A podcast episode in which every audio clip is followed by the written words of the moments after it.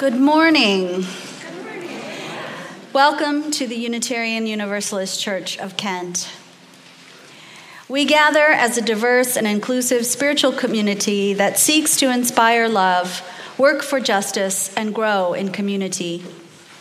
No matter your gender, age, economic status, political affiliations, affectional or sexual orientation, spirituality, or beliefs, you are welcome here. I got to go to my very first service auction with you last night, and it was a great time. The food was wonderful, the bidding was fierce. Y'all are pretty competitive. and I want to share with you that so far we have raised $27,455. I want to give a shout out to our auction team for an amazing job. Well done.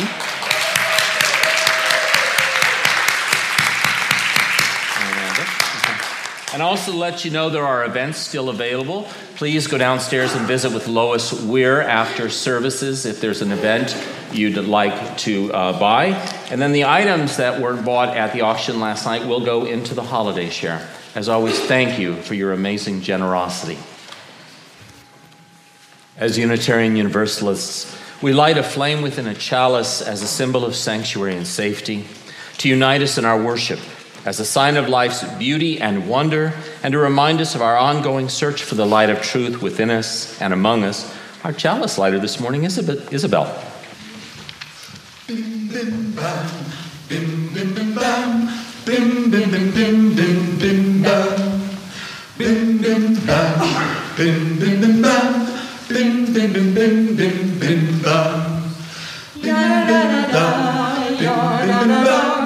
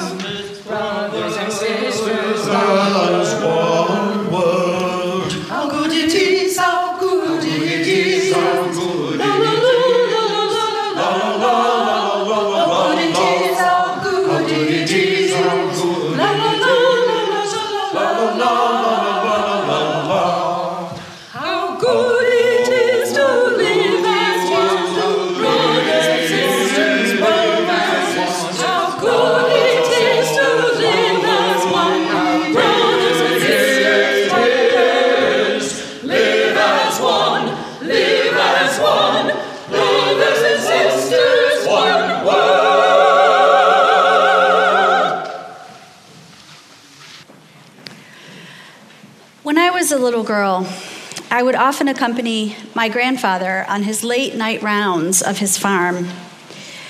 Even in the winter months, I would trudge alongside him while he put the horses to bed and made sure the dog was safe in her doghouse. Oftentimes, while he would, was busy, I would go and lie in the big field and stargaze. The sky would be filled with millions of bright, shining stars. I would look for the constellations I knew and invent new ones. I particularly enjoyed going out there in the winter months. It would be so very quiet, a hush lying over the snow, almost as if the world, like me, was holding its breath in anticipation of the holidays to come. The snow would be crisp and pristine, like a painter's fresh canvas and it seemed to have an inner light all its own. This is what I remember most vividly how the snow seemed to light the field with its soft glow.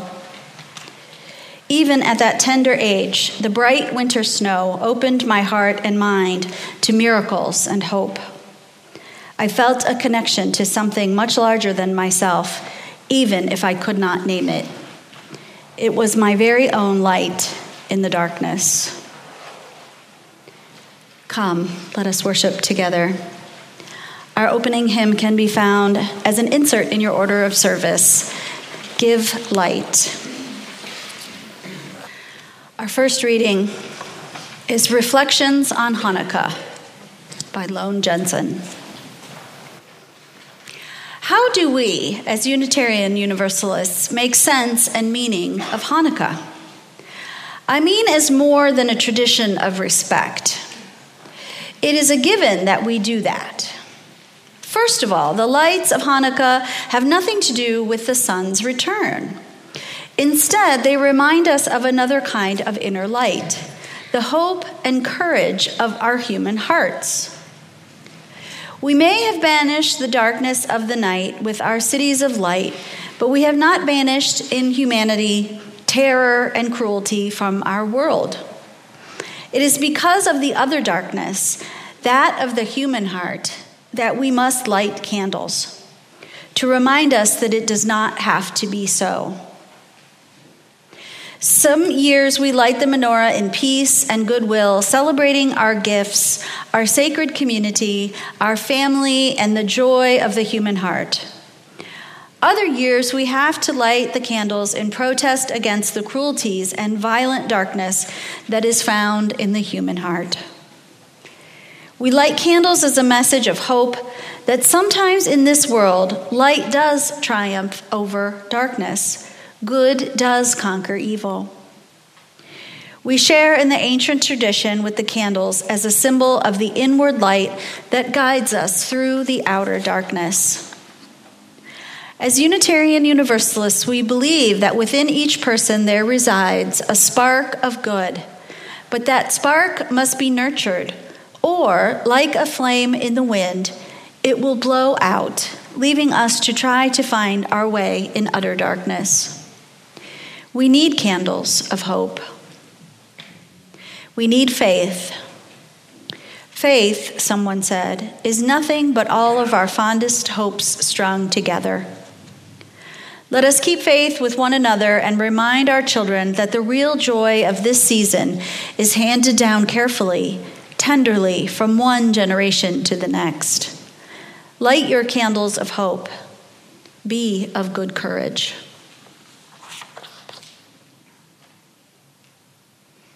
Our second reading is The Feast of Lights by Emma Lazarus. Kindle the taper like the steadfast star, ablaze on evening's forehead o'er the earth, and add each night a luster till afar, an eightfold splendor shine above thy hearth. Clash, Israel, the cymbals, touch the lyre Blow the brass trumpet and the harsh tongue horn. Chant psalms of victory till the heart takes fire. The Maccabean spirit leap newborn. Remember how from wintry dawn till night, such songs were sung in Zion when again on the high altar flamed the sacred light and purified from every Syrian stain. The foam white walls with golden shields were hung, with crowns and silken spoils, and at the shrine stood midst their conquered tribe five chieftains sprung from one heroic stock, one seed divine. They who had camped within the mountain pass, couched on the rock and tended neath the sky, who saw from Mizpah's heights the tangled grass, choke the wide temple courts, the altar lie, disfigured and polluted, who had flung their faces on the stones and mourned aloud, and rent their garments, wailing with one tongue. Crushed as wind-swept bed of reeds is bowed, even they by one voice fired, one heart of flame. Though broken reeds had risen and were men, they rushed upon the spoiler and overcame. Each arm for freedom had the strength of ten. Now is their mourning into dance turned, their sackcloth doffed for garments of delight. Week long the festive torches shall be burned, music and revelry wed day with night. Still ours the dance, the feast, the glorious psalm the mystic lights of emblem and the word. Where is our Judas? Where our five branched palm? Where are the lion warriors of the Lord? Clash, Israel, the cymbals, touch the lyre, sound the bright trumpet and the harsh tongued horn. Chant hymns of victory till the heart takes fire, the Maccabean spirit leap newborn. This time of year, I have a ritual I do every night. I light a candle and I watch how one small flame fills a room with light and dispels the darkness. I sit with that candle. I reflect on the darkness around us, not only the nights that are getting longer and colder, but the spiritual darkness these times. A darkness that comes from cruelty, greed, fear of those who do not have light skin or are undocumented or who do not share certain religious beliefs. At moments, I feel despair as I see the spiritual poverty in this country, with its lack of compassion and disregard for human suffering and need, its blatant racism, political corruption, and idolatry of white nationalism. When I am pulled down into despair, I find comfort in that single candle and these words from the Gospel of John. The light shines in the darkness, and the darkness does not overcome it. The words in the first reading seem particularly apt. Lone Jensen writes We may have banished the darkness of the night with our cities of light, but we have not banished inhumanity, terror, and cruelty from our world. It is because of the other darkness, that of the human heart, that we must light candles to remind us that it does not have to be so. She says some years we light the menorah in peace and goodwill, celebrating our gifts, our sacred community, our family, and the joy of the human heart. Other years we have to light the candles in protest against the cruelties and violent darkness found in the human heart.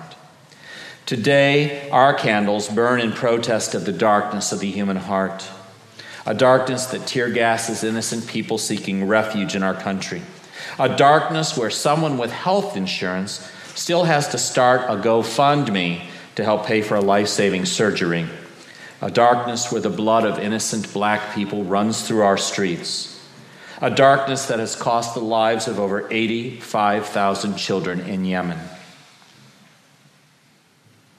But these candles also burn in hope. As we recall the stories of those through time whose inner light burned with a passion for freedom and who rose up against injustice and oppression. Hear now the story of Hanukkah, the story of a group of Jewish rebels, the Maccabees, who over 2,000 years ago fought for their religious freedom in the face of overwhelming odds. The story begins with Alexander the Great, who conquered the Jewish homeland of Judea. In the decades following, the Greeks sought to assimilate Judea to eradicate Jewish culture and religion and replace it with their own culture. They focused their efforts on Jerusalem, Judea's most important city and home of the Great Temple. My colleague John Millspaugh talks about how the Greeks oppressed the Jews in different ways. He says the Greeks were smart. They knew that the Jews were enlightened people who revered education, literacy, and deep thinking. So they tried the soft, seductive approach first, rolling out the best of Greek philosophy, theater, and religion. This mass public relations campaign worked. Many Jews did leave behind their customs and culture to do as the Greeks did. This soft sell approach to religious conversion may not sound like tyranny, but it was very intentional and very effective in its oppression.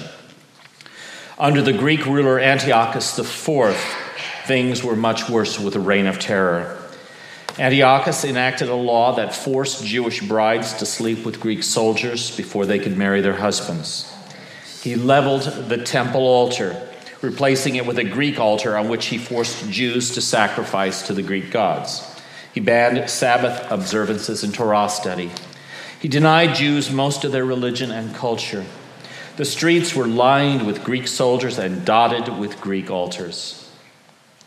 The Jews seemed powerless in the face of these acts of oppression and violence.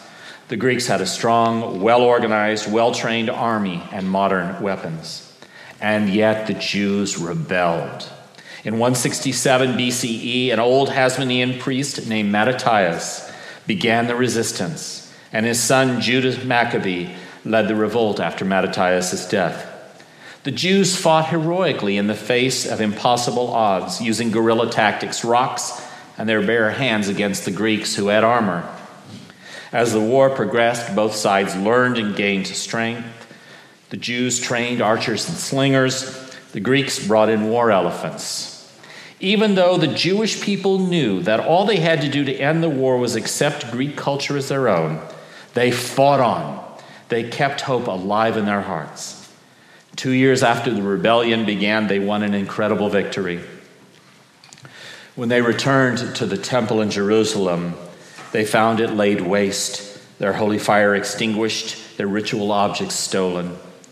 They grieved keenly for this loss. But instead of throwing up their hands, Judah ordered the temple to be cleansed, a new altar to be built in place of the polluted one, and new holy vessels to be made.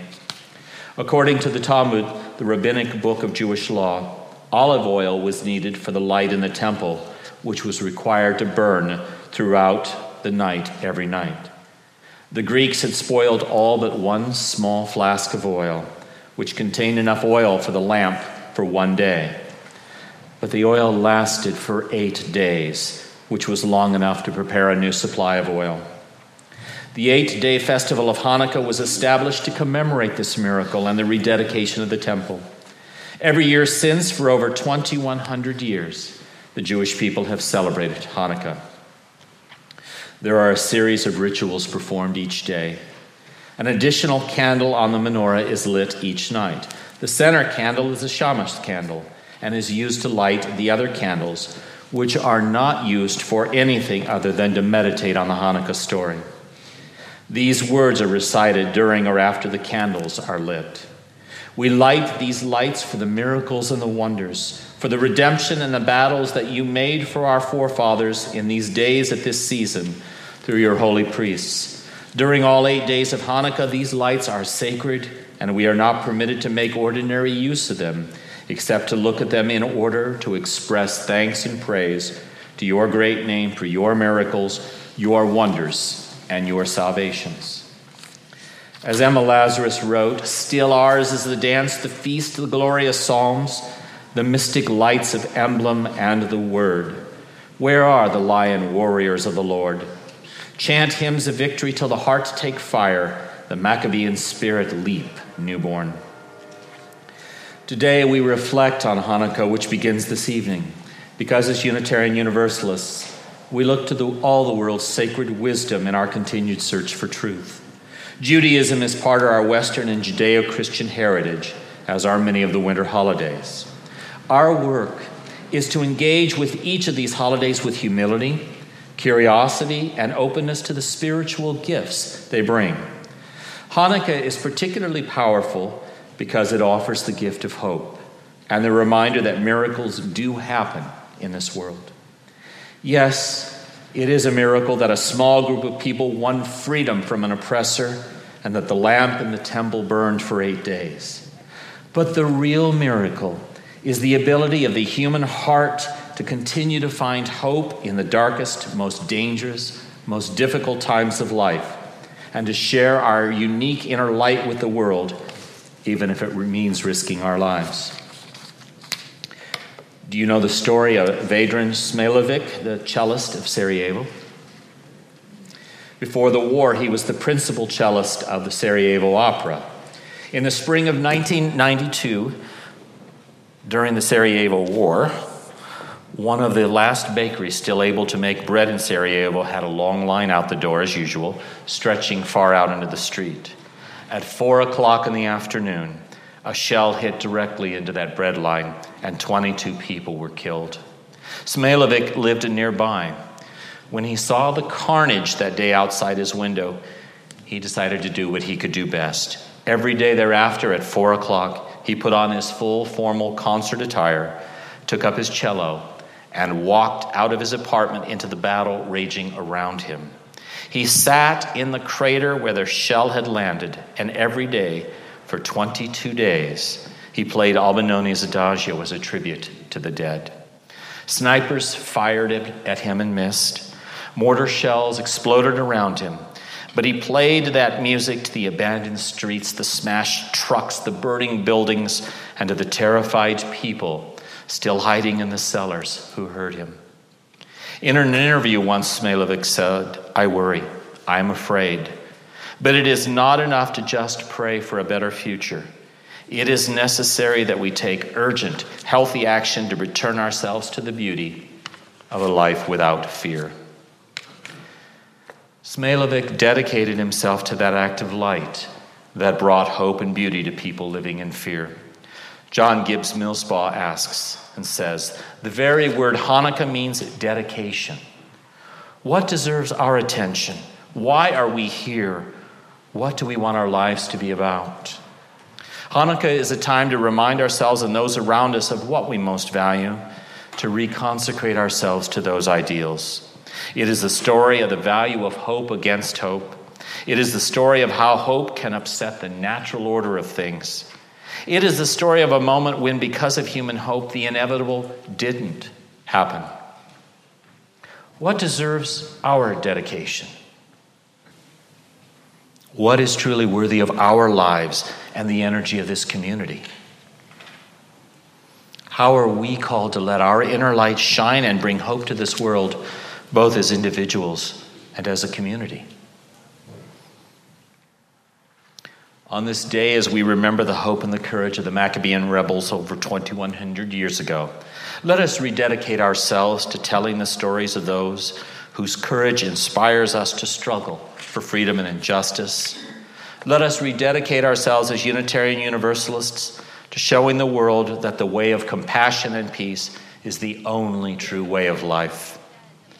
Let us rededicate ourselves to the deepest and the highest once again and be that people whose inner light shines with the fierce beauty and power of hope for all to see. Let us continue to light candles of hope. Let us be of good courage. Let us be that light that cannot be overcome by darkness. May it be so, and together in the spirit of love and hope, we can make it so. Invite us into a moment of silent reflection. In these times of darkness, the beacon light of hope and love must be tended so that it shines in the world and guides us on our way. This congregation, the UU Church of Kent, is a beacon of light love, and hope that shines brightly because each of you so generously give of your time, your talent and gifts, and your financial resources. Thank you. In the spirit of gratitude for the gift of one another in this community, and to ensure that our light will continue to shine brightly, we now give and receive the offering as a sign of our shared commitment to the life and work of this community and beyond. Will the ushers please come forward? Oh, yeah. These are the words of U.S. Senator from New Jersey, Cory Booker. You cannot banish darkness by cursing it.